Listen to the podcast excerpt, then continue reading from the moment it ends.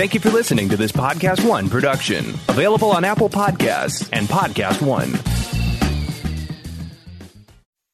That little Chico Pitbull, Mr. 305, but it said Mr. Worldwide. You already know what it is. Listen to my new podcast, From Negative to Positive. Subscribe today. Now, part of the things that we're doing over here at Negative to Positive is encouraging people to change their lives, change the things that are within their power. I want to thank our good friends at KFC for helping me bring this to you. Feed your whole crew with KFC. Let's go. I can get the KFC bucket of chicken and you know, that's fire. Now, Babu, you know that you could get that mac and cheese, that mashed potato, gravy, those biscuits. Now that's that's trouble right there. That is fire right there. You know, on negative to positive, we always talking about striving and achievement, and and the Colonel Sanders story is is a story that inspired me since I was ten years old. Look how life comes full circle. Now I'm talking about Colonel Sanders and Kentucky Fried Chicken and how much I love it. Listen to my new podcast from negative to positive. Check out the vodcast. Subscribe today. Apple Podcast, Podcast One, Spotify. We begin today's meditation with a few sipping exercises to remind us a little treat can go a long way. So pick up your McCafe iced coffees, close your eyes, and deep sip in. And deep satisfaction out. Ah. Take a treat retreat at McDonald's. Right now, get a McCafe iced coffee in any size and any flavor for just 99 cents until 11 a.m. Price of participation may vary.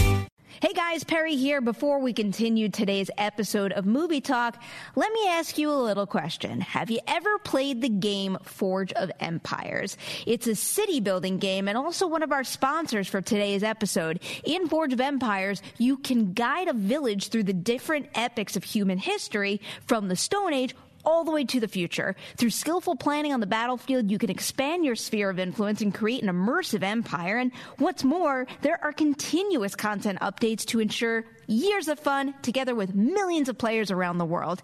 And guess what? You can switch between browser, iOS, and Android devices at any time while playing Forge of Empires. If you're new to the game, I've got some great news for you right now. For a limited time, Collider fans can go to forgeofempires.com backslash Collider and get a bonus of $10 worth of diamonds. So download the game today by clicking the link in the description section of this episode in order to get yourself a $10 starter package. This will give you 650 diamonds to start building your own empire. Diamonds, though, are virtual in-game currency. There is no cash payout, only for new registrations, not transferable. Simply go on over to forgeofempires.com backslash collider right now. Download, install, click, claim gift, and get your 650 diamonds right from the start. It's that little Chico Pitbull, Mr. 305, but it said Mr. Worldwide, and I'm here to tell you about my new podcast, From Negative to Positive, brought to you by my friends over at State Farm. I believe that to have success, you got to play the game, so that the game doesn't play you. You know, the biggest risk you take is not taking one. It's very important that you make sure that you make the most out of your money, especially when it comes to insurance. State Farm offers surprisingly great rates. They have great agents standing by helping you personalize your coverage. All this is backed up by award winning, easy to use technology. It's a great price with an even greater service. When you want the real deal, like a good neighbor, State Farm is there.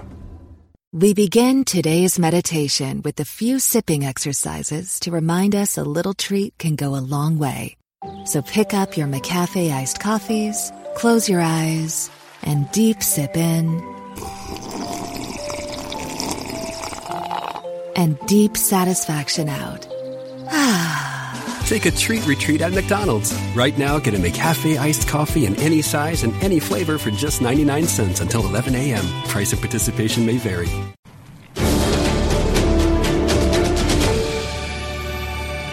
What a lineup today. We are digging into the brand new Joker trailer. On top of that, we've got a casting update on the Black Widow movie. And then, oh, cats.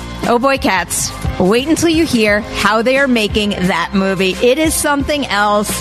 And on top of that, there is breaking news happening right now as we sit at this desk from CinemaCon. It's the Disney panel that's happening right now. So you know what?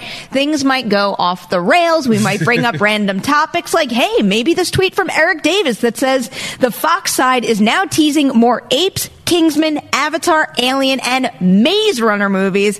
Not what I expected to hear out of that panel. But before we get into any of that, Haleigh, Jay, welcome to the set. I'm happy to be back. How are you guys doing today? Glad to be here with you. Always. Oh. So warm and loving all the time, Jay. To do my best. I do my best too. And we got our sinister side out of our system this morning because do you want to tell everybody where we went?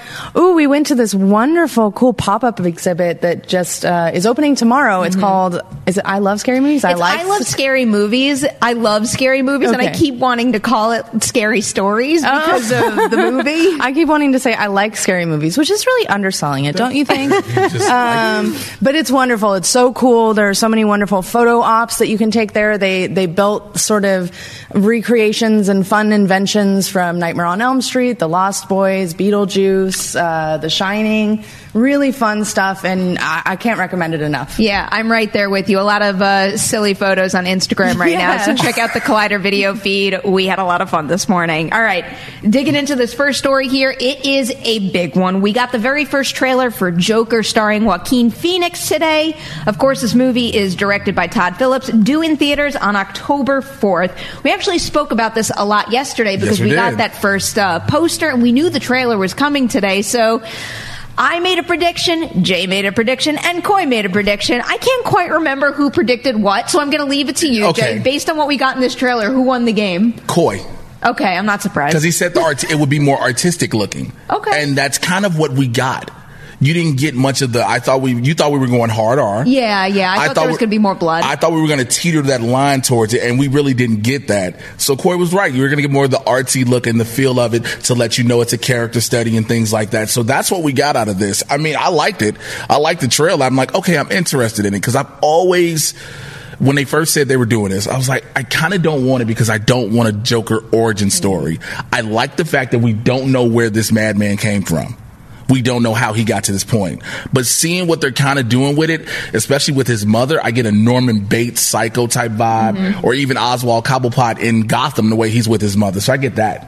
I'm really digging this so far, and it's like I really like the mystery around the character of the Joker Mm-hmm. also, but the way they seem to explore it here is, I mean, there is a little bit of a quality that feels very true to life. In particular, just the importance they're placing on what it means to smile right now. I know it's like a little bit of a cheeky tagline, Yeah. but if you look throughout the movie, you see so many different versions of a smile from something super sinister to something really genuine, like the footage when he's with his mother. And it just kind Yeah. of, it goes to show that you can judge something on the surface and deep down something might be brewing that you just do not expect whatsoever. Even when he makes himself, when he grabs his mouth and he forces himself to smile, and it's just in that to the point where you see him get jumped on the train and all he can do is laugh. Mm-hmm. Like what hits that point? Because he's in the makeup at that point. Like he's clearly doing a job where he had to be dressed as this clown, and who knows how it goes from there. it looks like something else. Haleigh, how you feeling about this one? It's really such an interesting film. I, I'm fascinated to see what it turns out to be. I feel really good about it. It's a great trailer. The movie looks fantastic, but it doesn't really feel like the Joker to me yet. It- probably because it is this origin story and because it's a very emotional origin story. And I, I never think of the Joker as like a sad man, you know? So that's a little hard for me to take. But I'm still in. I, it doesn't have that Joker feel, feeling yet for me, that flavor, but I'm so intrigued, and the trailer was really good. Sad on the inside, maybe? Yeah. like like a sadness that we never really had access But, to the- but we never saw that. I never. Yeah. We've never seen. I think that's Which that's could be the good thing. It could be now. I, I, It could- absolutely, it could be. It could be. but it's just that I just feel like with a villain like the Joker, one of the greatest villains of all time, I don't want to feel sympathy or Right. empathy for him, and I'm going to with this movie. There's a there's a mystique and charisma to him that, that this pierces a little bit, Yeah. and maybe it's good that that makes me kind of uncomfortable because that means we're getting something Mm-hmm. different and exciting. But I don't, you know, we'll see when the film comes out ultimately where I fall on that. It's just definitely very jarring. Yeah, I, I would probably describe it as as jarring and like super unsettling and almost. It's difficult to watch in a way that I can't take my eyes off of it. I feel like this trailer almost felt like a bit of a, a really upsetting downward spri- spiral, Yeah. and I want to go on that spiral further. Can we talk about how small Joaquin Phoenix is in this trailer? like he got frail Yeah. for this character. Like when there's the one scene where you see his back and you can literally see his spinal column, and, um, and then you see the front, you see how small he is. I'm like, okay, is there a reason we wanted him that small? For the role, you know, is that does that does that better yet explain the him being pushed around and everything and being bullied? Because if we're going to killing joke route, the killing joke, he was real skinny in that. So mm-hmm. if that's the way they're going with it, I was like, okay, this is another interesting take. Little small things I picked up on. I also something that's interesting to me because we're you know we're talking about this idea of it being an origin story, which nobody ever wanted for the Right. Joker, but also you can't really trust him. So like maybe this is another we're seeing him tell another one of his fake origin stories. Which could be the case, but I also think they're doing unreliable narrator with the Harley Quinn movie, so I don't know if they want to do two hmm. back to back. Yeah. But it's it's something I've been thinking about. Like, is this actually his origin story, or are we going to find out that he's he's just given one of his tales? I mean, I wouldn't be surprised if we actually sit through the final feature with one interpretation of what's happening, and there's there's something in the third act of the film that kind of turns it on its head, kind of in the way that I just described the smile. Like you make a you have a certain impression based on strictly what you're seeing, but there winds up being something else that you weren't even aware of lurking underneath. Mm-hmm. And I kind of like that idea, I like that touch on this story. It's going to be interesting to see what they wind up doing with because the movie doesn't come out until October. They've got a long way to go. We are going to get more trailers, Yeah. and I'm curious to see how deep they dig with the story, and also when we get that red band trailer. How many, how many more trailers do you want? Oh man, that's that's tough to say until I see whatever the next one is. Okay. This this one left me wanting more in a place where I felt comfortable getting more Mm-hmm. without running the risk of spoiling anything. But depending on what that next one is, I might be all right. I'm good. Yeah, 'cause you know, some movies, they'll be not like, that "Here go that reaction Yeah. has ever stopped me from watching more. but I, how do you guys feel about the the Scorsese feeling of it all? Because he he ultimately didn't end up producing it, but it's very It has that feel, clearly yes. inspired by him. I really dig it. I mean, Yeah. you know, the the King of Comedy, Taxi Driver stuff, it comes through big time, but in a way that felt right to me and not necessarily distracting. And I just love the color palette of this. I mean, you look at this, uh, you look at this entire trailer, and there's almost like this this contradiction between the the grayish, washed out skin tones, and then these pops of colors places. That I mean, that in and of itself kind of puts you off balance a little. Yeah. And I think that serves what they're trying to do with the character well. Well, I think they're, gonna- they're the color palettes are great. I know one thing: every Goodwill will be selling all of their suits now, thanks to this trailer. Absolutely. Because it, it- it's a great cosplay. The way it's a look, it's a different look. That's one of the things about this I do love. Every Joker we've ever seen has had their own touch and feel to it. Mm-hmm. From Cesar Romero, Jack Nicholson, Heath Ledger, Jared Leto, and now Joaquin Phoenix. Even though Joaquin Phoenix's look like it pay, plays an ode to both Ledger's as well as Romero's. Mm-hmm. But it's all its own feel. And again, I'm not saying like no one ever asked for a Joker origin movie. I, I'm interested in, like you said, I'm gonna go see it as well. I want to see this. I want it to be good. I want it to be dope. I just want to just keep knowing what the feel is gonna be, and more than just this trailer we got. I'm right there with you. I'm rooting for this movie, but I'm also rooting for the movie to succeed beyond itself just because I love the idea of Warner Brothers taking risks with standalone Yes. pieces. So if they have a success with this one right out the gate, I think that's going to be a really good sign for super bold creative opportunities going forward. One story thing I wanted to ask you guys based on what we see in the trailer. Do you have any new ideas about how they might work Bruce Wayne into this story? He's probably the kid. He, yeah, yeah, because that, that kid is credited as Yeah. young Bruce Wayne on IMDb. Yeah, Not that that's kid. always accurate, but I would think that little kid he has in because he'll interact more with Thomas Wayne. And so Bruce may be that little bitty kid. Mm-hmm. This might lead up till when Thomas and Martha are murdered or something like that. You know, but either way it goes, that little kid that he gave the smile to, I think that's Bruce. I'm with that, yeah. And I actually really like your idea of it leading into the murder. I think that would be a, a nice tie-in that doesn't Yeah. demand it to be a crossover film. It would also be a nice way to turn that, I guess, that big screen cliche in Yeah. a way on its head because there's been a couple of Batman movies that have opened with, With that. the- yeah, Wouldn't with the murder, interesting not- to have one close with it. I kind of like that now. I do too. All right, moving on to our next story here, which is a casting story. This is very exciting because we've got an update on Marvel's Black Widow movie. So according according to Variety, David Harbour is currently in talks to join the film, as is recent Oscar nominee Rachel Weisz, and she is apparently up for a key role in the movie. Her deal isn't complete, but Variety is claiming that there is strong interest on both sides of that negotiation, so high hope that that pans out. And if the two of them do wind up signing on for the movie, they're obviously going to join Scarlett Johansson and then also Florence Pugh. We have Cate Shortland, who is on board to direct the film. Yeah, I guess just let the Rachel Weisz David Harbour appreciation section of our show begin. Who wants to jump in first? I assume everybody agrees Yeah, that because this is a great I see, because I see Haleigh ready to explode. So I'll let Yeah, every time you bring it up, I do a little dance. Oh my God, Rachel Weisz, David Harbour. This is just so sexy. It's like beautiful, wonderful casting, and I, I can't wait to find out more details of who they're playing because we get nothing.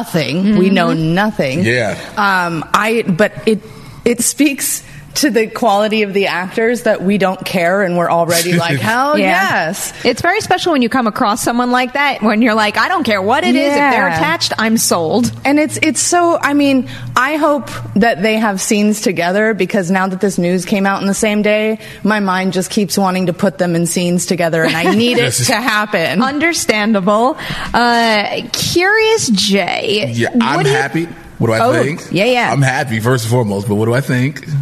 Oh, I was going to ask specifically about David Harbour in particular Mm-hmm. because he is just at the top of my mind right now because we have Hellboy coming up, and I'm excited for Hellboy, but I can't. Is he excited for Hellboy then? Oh, that's a big question. That's the that question. I didn't Is ask he you excited for it?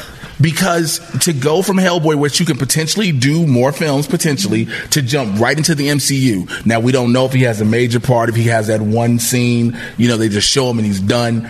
But is could that be the those are questions that need to be asked does he feel confident about hellboy Right. because we like we were talking about earlier before we started filming we have not seen much promotion for this like you get a trailer here and there that's it Very minimal buzz. very Yeah. minimal buzz I think I'm just, you know, hitting that realistic wall, realizing that, you know, things might not pan out so great Yeah. for Hellboy, sadly, because I'm such a big fan of the team that's working on that movie. But, you know, it was a big deal for David Harbour. It's not like he's Right. new to the industry by any means, but this was really his first headlining studio film. He's working with a really hot property, and I don't want to get too far ahead of myself by saying this without seeing the movie, but I, I think my hopes and expectations have diminished the closer we got to that movie's release date.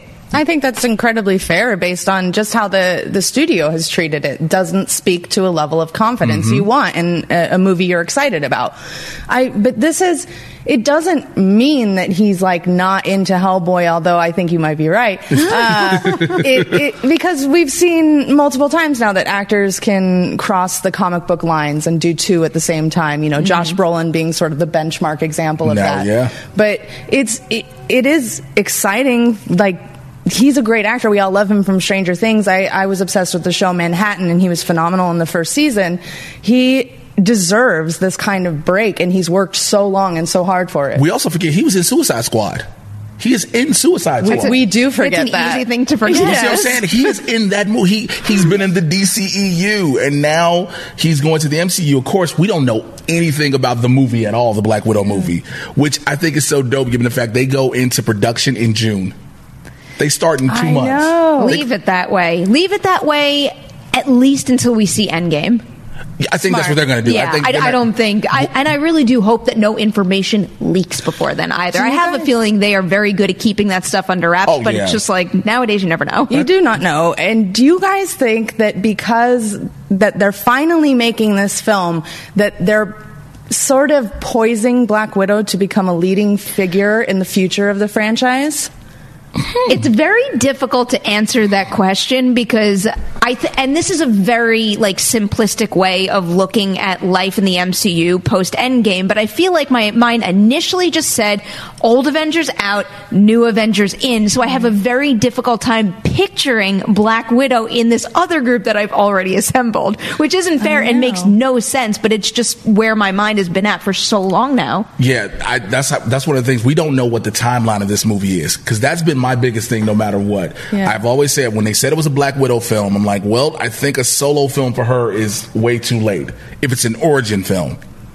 But if this is a mo- mission post Endgame, then we'll we'll have to wait and see. And who knows where we're going to land in terms of? I know there's some predictions out there about different dimensions. Right. Yeah. I mean, could you imagine if we have two parallel storylines in the MCU post Endgame? Dimensions are so hot right now, guys. It is like the number one storytelling trend across TV and film that I'm fascinated by. With uh, Happy Death Day to You, with Yes. um, Russian Doll, we're seeing a lot of this happening right now, and I'm super into it. Obviously, Spider Verse.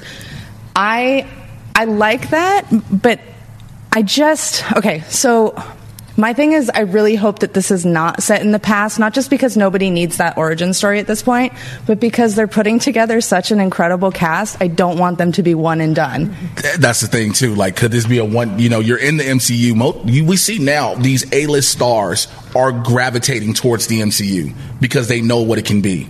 You have the, you know, Angelina Jolie potentially being in the, the Eternals. Right.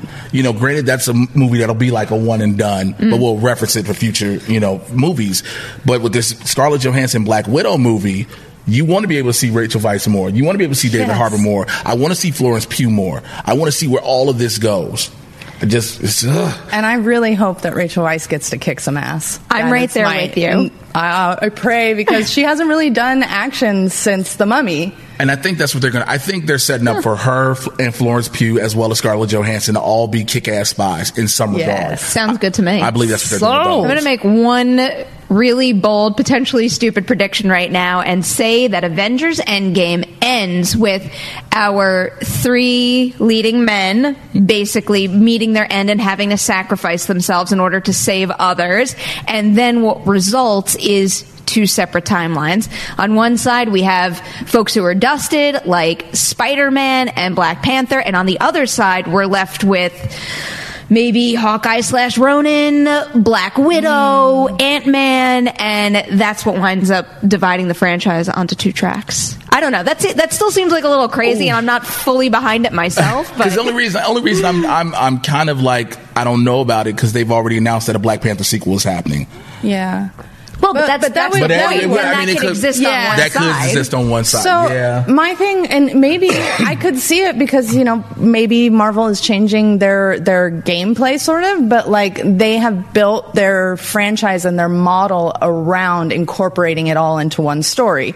So it would be interesting to me to see them abandon that technique. However, Endgame would be the time to change. It's the perfect way to do yeah. it. They got to shake it up big time. I mean, it it is uh, no easy feat to make as many movies of they as they have over so many years. But it's like as much as we love it, and as much as it's riding high right now, they still have to be thinking about longevity. And if you're going to keep a franchise going for this long, you have to make a bold move and shake it up. We're I see a very firm finger point happening. You know what that now. means. So speaking of talk about Marvel and Disney, uh, Barry Hertz, who's at CinemaCon, just said new look at Aladdin includes a full performance of Friend in Me, including Will Smith briefly beatboxing. I'm going to be honest, it's a pure nightmare fuel. It just looks oh. unnatural. no. Said, but the audience liked it though. Interesting. The audience liked it. That's actually a really good segue to our next story, and I wish I could take that opportunity really quickly, but I have to tell you guys that we're taking your live Twitter questions at the end of the show. Hashtag Collider Movie Talk. But now, taking that baton that you just passed Yes. me and passing it along to our third story, which it does sound like it's a little bit of nightmare fuel out of it. Just seeing the genie in blue boot beatbox, that is terrifying. Just I don't know. I try to not judge until I see it. Oh no, I'm just saying. eyes, It's just but- seeing that blue genie just beatbox is like he will fight you. Like that's what I'm scared. Mm, go ahead. Okay, I'm curious. I'm curious. We're gonna have to wait and see on that one. But the nightmare fuel I'm talking about right now are the reports that are circling around this Cats movie. So Tom Hooper, who did the Les Mis big screen adaptation, he's directing a Cats movie, and uh, at CinemaCon they were part of the presentation. Didn't have any footage to show, but they did show behind the scenes footage, and they explained a little bit about what the visuals are going to look like without actually showing the audience what the visuals look like, and the reactions are kind of funny. Um, in Jeff's report, he added a quote that says from uh, from Tom Hooper that says it's a very timely story about the importance of inclusion and community and forgiveness and redemptions and redemption. That sounds wonderful. Then some other reports go into how they're going to make the cats look, and apparently they're using a digital fur technology, so they're going to have more realistic fur. And on top of that, the actors here. There's going to be heavy VFX in the movie, and they're basically wearing suits with the little tracking dots all over it, and then the the fur technology Yeah. will be over them. But I still like can't believe the words that are coming out of my mouth. But they will all be like people size, but in order for these people to act as though they are cats in a real world, they're making oversized sets. so basically picture a kitchen set with a gigantic chair so that, I don't know, like Judi Dench looks like she's the size of a cat next to that chair. I can't, I can't handle it. I mean, that's what they it. did in Eternal Sunshine, right? For that one scene, but we're getting a Very whole different movie. situation. Yes. Perri is just overloading because it's cats. Nothing Yeah. else. you know, you would think with my intense love of Dewey that I would be I would be into Cats the musical. I don't think I think I've seen it like once in mm. band. So when I was in middle school and we would do band class and the teacher didn't feel like teaching, They he would just sit us all down and put in a VHS of, of like a Broadway production filmed. And I think I watched Cats once that way and was just not into It's it. not the best musical. It's just straight up not the best musical. you And don't want uh, to see Taylor Swift as a cat? I, I absolutely want to see that. It has nothing to do with the quality of the musical. Yeah, this is- however. this is I- true. but I'm uh, alarmed by the fur technology. That sounds terrifying, and I, I can't wait to see it because it, it just doesn't sound like the right choice to me. Idris Elba with fur scares me. Yeah. this a lot of this sound a lot of this sounds fascinating to me in such a backwards way it's like as i read all of these descriptions about what they saw and what they heard it somehow ups my interest in seeing the movie but i think i'm just curious to see how big of a disaster it could be There's a big WTF factor going on here Yes, that there I think is. is drawing a lot of interest and maybe not the right kind of interest where we're like, wow, this sounds amazing. I it's, don't know. It, it sounds weird. It just tickles me because I'm, I'm sitting there picturing myself just watching Jennifer Hudson be a cat. I already have a little bit of an obsession watching B-roll when they give out an EPK package because I'm Yeah. fascinated behind the scenes. I have a feeling I might want to watch the B-roll for this movie more so than the movie itself. And you know, I want to give Tom Hooper the benefit of the doubt because we were just talking before we even went on air. I know Les Mis gets a lot of crap now, and. I don't think it deserves it. I rewatched the movie very recently, and there are just certain sequences that, between the camera work and the performances and the singing, it really is an astounding achievement. So I do want to give him the benefit of the doubt and think that this batshit crazy idea, this batshit crazy production, hmm. could actually churn out a good movie. But I don't know. The two things just don't compute right now. I will say that I, I'm I haven't seen Les Mis in a really long time. I'm a huge, huge fan of the musical, and uh, it it was really stunning to me to see him bring the barricade scenes to life in a way that I found very moving and powerful. Mm-hmm. So he has a way of working with sets that I admire, which makes me very curious about mm-hmm. this set construction.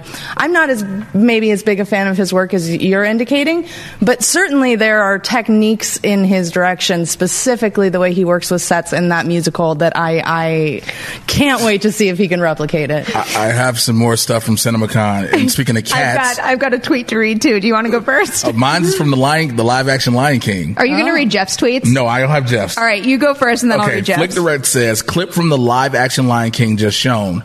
It contained about ninety percent of the original dialogue. Wow. So many people were wor- wondering about that. Were they going to like pretty much remake the movie dialogue line for line, or was it going to go in its own original, unique take? I think I maybe it's because I'm so precious about The Lion King. It's my f- absolute favorite of all the classic Yeah. Disney animated films. I was just the perfect age. I vividly remember who I saw it with in theaters for the very first time. Hmm. I will never forget that movie. It was one of my first like major cinematic obsessions. But I've been teetering on that line of whether or not I want to I see them stay so faithful to the source material or veer away from it. Because when I think about some of the other things they brought to screen live action style, I mean like Cinderella is is great and I think that's so faithful and pure and some of my least favorite parts of Beauty and the Beast were some of the new things that were added. Yeah. So I hmm. don't know. I think I'm veering towards how it's being described thus far, even though it, it is essentially a rehash of something I've seen before. I would, I mean, I would hope that there's something new in it because you point to Cinderella, which is my personal favorite of the Mm-hmm. remake so far. It, it is very faithful to the spirit of the original. However, there's a lot that's actually changed in, in the film itself. The relationship with the prince is very much blown out. They barely interact in the original film.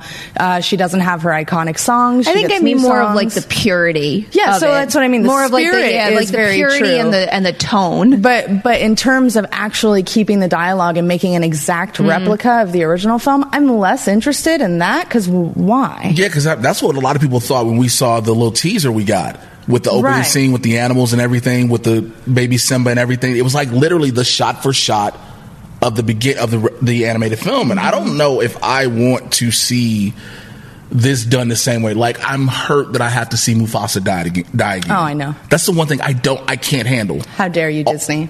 You know, all of us who, as kids, we saw this, we cried. If you didn't cry seeing Mufasa die, you have no soul. and so now to have to watch this, you know, granted they have an amazing cast ensemble for this. They have an amazing cast, but if you're going with the same dialogue, I feel like you can, like you say, update it a little bit, but don't take too much from it. Just get the spirit right. That's the Yes. most important part. I, I'm not anti this movie in any way. I'm actually super excited about it. And, and, you know, as we saw in the Jungle Book, Jon Favreau likes to advance technology with his films, and I find that fascinating. But I do hope there's some new element to it, some new soul in it that, that makes it a worthwhile experience that doesn't just feel like uh, they painted by numbers but with CGI. Yeah. It's it's fair. It's fair, and I know this kind of makes me part of the problem, but I think I'm because I'm so precious about that story. It's like even though you ask like why, what would be the point, and I can't come up with a good answer, it's hard not to want it. If that makes any sense whatsoever. It does. This is always, I mean, this is just one of the conversations you always have about remakes in general. Is like, Yeah. that already exists. So if I want that, I will go I to would go that revisit film. it. Right. It's, well, I mean, it's, o- it's okay. It's okay. As long as it's I'll, okay. I'll help you. I'll help you switch train of thought. I got another bit of news for Cinema for CinemaCon. Okay, let's do uh, it. JoBlo.com is saying they got a behind the scenes look at Maleficent, Mistress, Mistress of Evil, with some finished footage. Now it looks like a worthwhile sequel to the fans of the first, with Michelle Pfeiffer taking on a role as a bane to Angelina Jolie's Maleficent. Might benefit from not having to live up to a cartoon. Yeah, I'm not the biggest fan of Maleficent, so this isn't uh, at the top of my list. I just but, saw uh, it and I was like, I feel like we should. Okay, there we go. Next.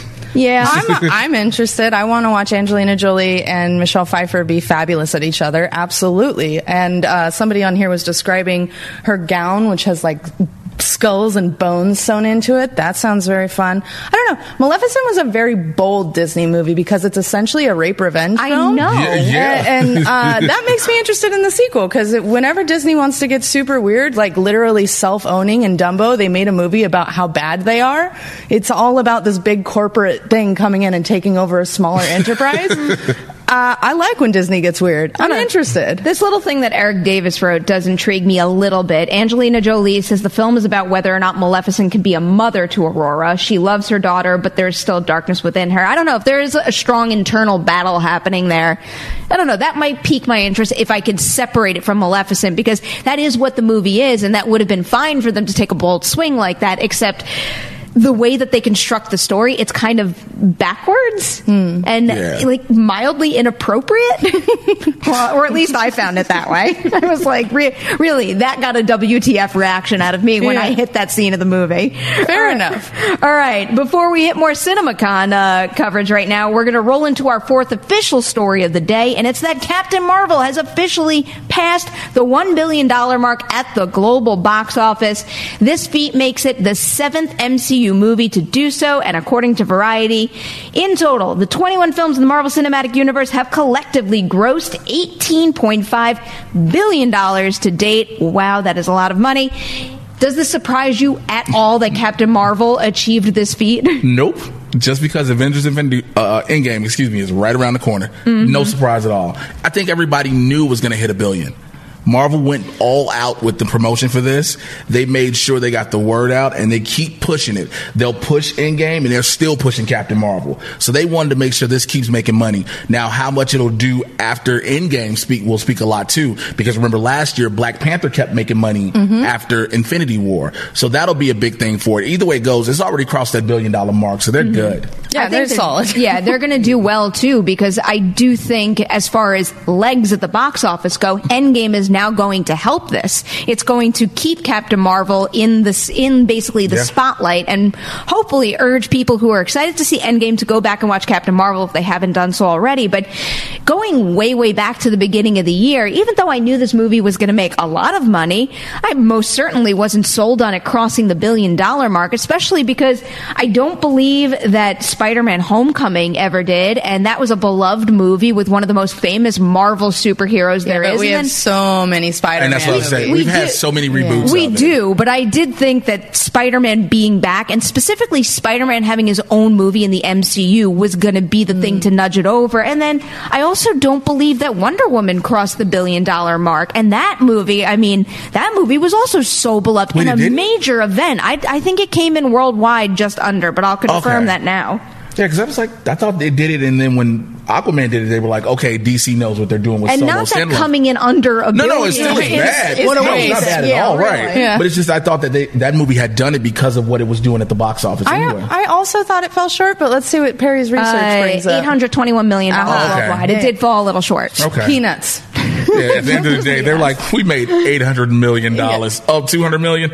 We'll get that back. Don't worry. DVD sales come out soon. Well, actually, shifting over to the DC film franchise now, we also have another superhero box office update because some of the projections for Shazam this weekend are pouring in, and it seems like a bunch of them have pegged the number $45 million, which personally to me seems a little bit low, but I'm also, so another site that I looked at had a range of 45 million to 55 million, and I think at this point in time, I'm coming right in the middle with about 50 million. And the reason I'm not going on the higher end of it, even though I am like so freaking thrilled about Shazam, I saw it again last night, and wow, do I love this movie. But I'm just concerned about all of the competition right now because I also think Pet Sematary is going to make a good deal of money. I think Dumbo, even though I do see it having a big weekend to drop, it's still going to make a decent amount of money. Also, Us is going to make more money, and Captain Marvel is still in the mix. So it's just as good as Shazam is, and as much as I do think it's going to have legs and make a nice chunk of cash, there's only so much to go around this hmm. specific weekend. Yeah, I wonder what the what were the, did it make like three million during that advanced screening Yeah. weekend, something like that. So yeah, we're looking at it hoping to make forty two. You know, to get that opening weekend total at least. Yeah, the fact that us is still there and Dumbo is there, Captain Marvel as well, because people are going to see Captain Marvel to catch up before Endgame. Yeah. I think it can. It'll hit it. It'll definitely hit like fifty probably. Yeah, it, it seems just hearing 50 for like a DC movie sounds so low to me Yes, that my brain wants to reject it. But you make a very good mm. point about there's only so many pieces of the pie to go around, so to speak. And I, I don't know though, the buzz is so strong on it. And I think it's going to do well. I think it's absolutely going to beat 45, Yeah, no doubt so in my mind. But I'm, I'm maybe leaning towards the higher number. I, I wouldn't mind seeing that pan out. If Shazam makes $55 million this weekend and Pet Sematary makes 30 I will be one of the happiest human beings on this planet. But remember when the early projections for Aquaman came in and they were something like $65 million And and, everyone's like, everyone's like, uh oh, it's going to be the lowest opening for the DC film franchise. And then it wound up to be one of the most What it made profitable. like two thirty, something like It's- that. Open weekend. It's like the the amount it made over the whole course of its run is Oh, yeah, like ridiculous. nothing short of phenomenal. Yeah. So when I think about Shazam, the content, the tone, and the spirit of that movie, that's what leads me to see an A, if not A plus cinema score. Yeah. It's really when I walked out of that second screening last night, and usually I like I try so hard to always see like the other side of the coin, Mm-hmm. and usually I can latch on to something that someone else feels, even if it's different from my own opinion Shazam, it's like, if you don't like Shazam, do you not have a heart? It is just so sweet and charming and fun. Uh, that was really just It such is a, very fun- delightful film. It's a very fun film. I love Shazam so much. I, and this is somebody who has been hesitant on DC films. Like I loved it. I was I was in from the opening credits to the end, and I was like, let me see this again. I love this film. I want this film to make more money than what it's going to make, but unfortunately, it's at the worst weekend it could be. Well, I. I'm really not convinced that it's going to perform low, even you know, low by DC Yeah, by DC, standards. yeah. But especially because we're talking about Aquaman, they've got a lot of goodwill right now coming mm-hmm. off of Aquaman. People are like back Yeah. on the DC train. People who had maybe jumped ship before are are feeling what they're doing again. I, I really think it's going to surprise, and I maybe I'm just optimistic. Uh, no, that's not true. Everybody knows that's not true, but I, I do. I, I think it's going to surprise and do really well. Haleigh, I want you to be right. I know. Please be right. Can we do one more from CinemaCon Yes, real quick? Jay. We didn't talk about this, but during the Disney footage, they showed the extended. I like this one scene from Captain Mo- from uh, Endgame. They say it concludes with Captain Captain America saying, "Let's get this son of a bitch." Now the fact, Language. that, right? The fact that Steve Rogers says that is going to be how shows you how serious the tone is. But I wondered, does Tony say Wow. language? I hope so. I, he's got to say it. He's gotta. He's gotta. They're back in their brodom. We saw them shaking hands. It's time for You some? Quips. You know that you trust Yeah. me. So we good. Well, apparently they're showing 17, the first 17 minutes of Toy Story 4, and our own Jeff Sneider isn't staying for it. I'm ah. leaving. I don't want to see this out of context. Sorry. Jeff.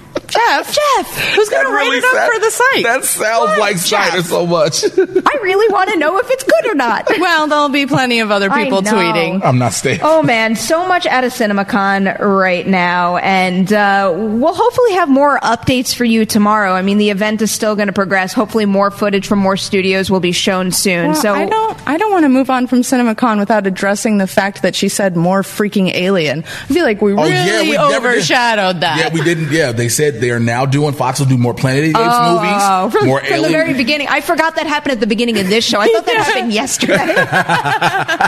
so yeah, they're gonna do more. We're getting more alien movies as long as we don't get another Prometheus or Alien Covenant. Whatever. I'm we so- can disagree on things, and I'll still be your friend. Okay, but but- I like those. the really odd one that was in the mix there to me was Maze Runner. And How I'm, is that I'm, happening? a, I'm a big, big Maze Runner fan too. I love those books, and even though I think the first movie is definitely above and beyond the best of the trilogy, I s- still don't quite understand how you continue the story or I don't know. I mean, and also like I, like, I don't know what the books go beyond after Death Cure either. I don't either, and I don't under why. Like the YA craze is over, right? Like everybody who's trying to recreate it keeps bombing at the box office. It's a very confusing choice. I, I say just funnel that money into more alien movies. Would be my advice for the studio heads. I don't know if I would be opposed to that, but I, I think even though I do like Prometheus and I kind of liked Covenant, I think I'm with Jay on this that I want to veer away from that subject No. matter and get are- back to we have Alien to let and Alien. we have to let Ridley Scott at least finish his trilogy and then do whatever you I don't want. want to see the Michael Fassbender Michael Fassbender love affair again. well, see, then we are just not speaking the same language. also, there are three other Maze Runner books. Uh, there's the Kill Order, the Maze Runner Files, and the Fever Code. Interesting. Wow. So- I only read uh, the first one, Scorch Trials and Death Cure, which were the ones that were adapted to screen. yeah, though, so that's that shows us how they're going to do it. There I wonder if books. those are like offshoots or something. Maybe characters that I don't know about. Well, I yeah, need to because look Kill into Order was 2012, Fever Code 2016, Maze Runner Files 2013. I'm like three quarters of the way through my mi- my uh, misery audiobook right now, so maybe I'll have to cue one of those up next. We shall see. I will keep you updated. All right, we have plugs right now. Before we move into your live Twitter questions, there's still time to send some in. So keep using that hashtag Collider Movie Talk and send them in right now. As you well know, we have a ton of Avengers Endgame coverage on this YouTube channel right now, and we are going to have it all the way through to when the movie is released and then beyond. So keep keep uh, an eye out for all that stuff. We're going to have so many like speculation videos, you name it. Tomorrow on Collider, you have a brand new episode of Jedi Council coming your way, and oh boy, something is coming to this channel tonight. There's excitement outside for the reveal of this show. It is Collider Ladies Night. It is back. It is now a long form discussion highlighting wonderful ladies in Hollywood that you need to know about. And our very first subject is Amy Seimetz from Pet Sematary. Check out a clip right now. going back to that point in your career? Like, where was your mind at when you were making shorts? I accidentally am an actor. Accidentally. And, and that was because I started as a, as a writer and a filmmaker, and I was cheap, and I also didn't have to explain things to another actor.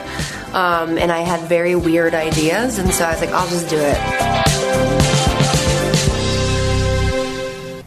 Check it out, guys, right after movie talk, 6 p.m. PT tonight. So excited for this series. Means a lot to me. So a huge thank you to Amy Seimetz for doing that video with us, and I hope you guys enjoy it. All right, we got some Twitter questions. How about a Joker-ish one to start?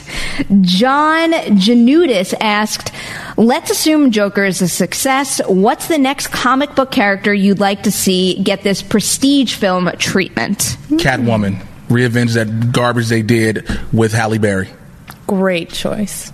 Re- Wow. Catwoman. I was gonna go with uh, Penguin just because I have like a weird obsession with Yeah. Danny DeVito's Penguin from back when I saw Bat- Batman Returns, Returns. when I was way too young and I, I was just dark that movie Was. I think that was one brutal. of the well, it's one of the first times in my life I think I really this is gonna make me sound so sick and twisted, but I really processed like the the draw I have to feeling afraid while watching a movie. Yeah. And I think that made me a little obsessed with him. So I was going to go that way, but I think I'd prefer Catwoman first. Yeah, I can't. I, that's it. That's the one. You said it. Yeah, you got to redeem that Halle Berry film. Yeah. Because that was so. Ba- it, you were like, oh, Halle Berry's playing Catwoman. Cool, we get a dope take on this and a new twist on this. And then you look at it and you're like, why did this happen? Why did this happen? So I think if you if Joker's successful, that is the next one you go into. I will say I also would love, and I have always wanted this so badly, uh, a really well done Harley and Ivy film. I'm obsessed with Harley and Ivy and their friendship and relationship, and I would love to see that treated respectfully on screen. I'm into that. I'm into that I'll one. take them all. I'll take them all. This, see, this is why we want Joker to be a success. Yeah. Take Yeah. big swings with some of these next. All right, here is a question from Jesse Glazer. With New Mutants officially confirmed for, for a theatrical release according to the Disney CinemaCon panel, do you expect the reshoots to take place in the near future or will they be scrapped altogether for the cut they currently have? This is a fascinating question after we recently had the discussion about Jeff's piece where he laid out the five options because after we went through them all, I was really rooting for them to just sink the money into the movie and do what they can to make a good movie. I mean, that's not to say what they have now isn't any good, but if they could make it better, I wanted to see them do that. But seeing that visual of where it's placed on their little timeline from mm-hmm. CinemaCon, I imagine it's staying in the August zone, August, maybe September, maybe they'll shift it a couple weeks or something. But if that winds up being the case, I would predict that then they're going to scrap the reshoots Yeah, and just stick what we with what they have. There's no time. I mean, I guess you can. Ridley Scott proved you can do things really fast if you need to when he uh, recast Kevin Spacey's role in like two days. but this is a superhero movie. It's a lot more demands and reshooting. And reshooting. a horror movie. Right. Well, see, okay, that's what I was going to say because wasn't the report when this first happened, and correct me if I'm wrong, it wasn't that the movie they have wasn't good, it's that there wasn't enough horror And in it. that was the reason for the And reshoots. On the heels of it, they wanted to lean into the horror vibe, Mm-hmm. which, cool, but if you already have something that's solid, I'm fine with not having a studio come in and go, we like what you did, but we want to make it in the image of this other film. This is going to be interesting because I don't. So they didn't get a chance to do their reshoots because of Maisie Williams' schedule Mm-hmm. for Game of Thrones, but they were able to knock out the Dark Phoenix ones Mm-hmm. with you know Sophie Turner's schedule. This they wanted. That's what I heard about test screenings. They wanted it to be more filled with horror. Mm-hmm. That's when you added in Benicio del Toro and you added all these different people to the cast at last minute. They added them last minute, and if you're just going to get this film, that means Disney's like it's not on us at the end of the day. Right. Disney is literally like, we'll release it. It's not on us. We know who we can just we pick this up. Here you go. You see it. You see it. You don't. You don't. I guess. I mean, it's kind of nice to see them embrace it at an event like CinemaCon so soon after the merger was complete. Because, I don't know, just seeing the logo up there, I mean, it might be more along the lines of how you described it, but seeing the logo up there dead smack in the middle of that whole image made me feel like they're, like, wholeheartedly embracing it. I think it. they had to because if, if that thing, that logo, that timestamp they had, the slate, excuse me, had all those movies and didn't have New Mutants up there, the level of articles that would come out from every Hmm. trade of is New Mutants officially scrapped?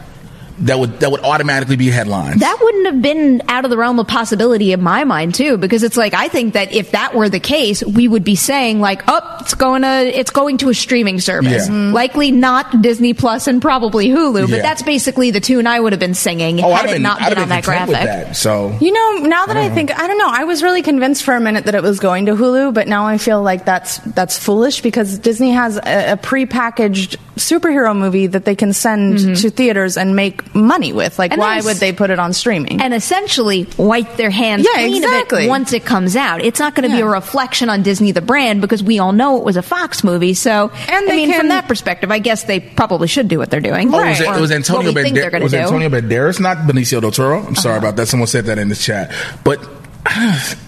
I don't think any hype is going to go behind this, any mainstream push behind this. Mm-hmm. It's just going to be a couple of trailers. That's it.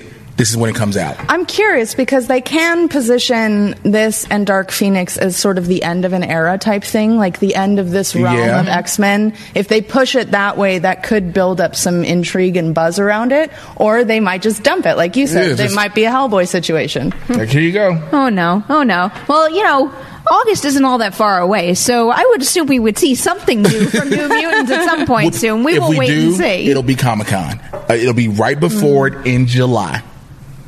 Maybe because they didn't do anything at WonderCon, did they? Nope. Not for New Mutants. Okay.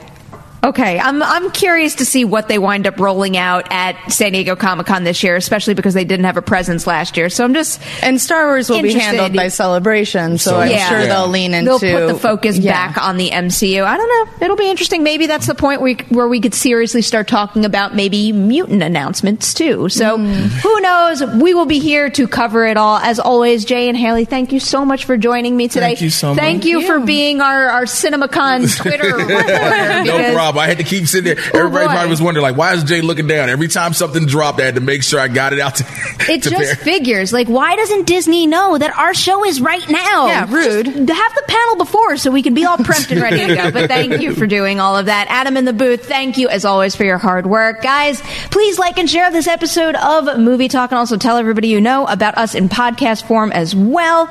It's a great listen on the road, on the run, wherever you want to go. Thank you guys for watching the show. We will see you tomorrow, 4 p.m. PT live for a brand new episode.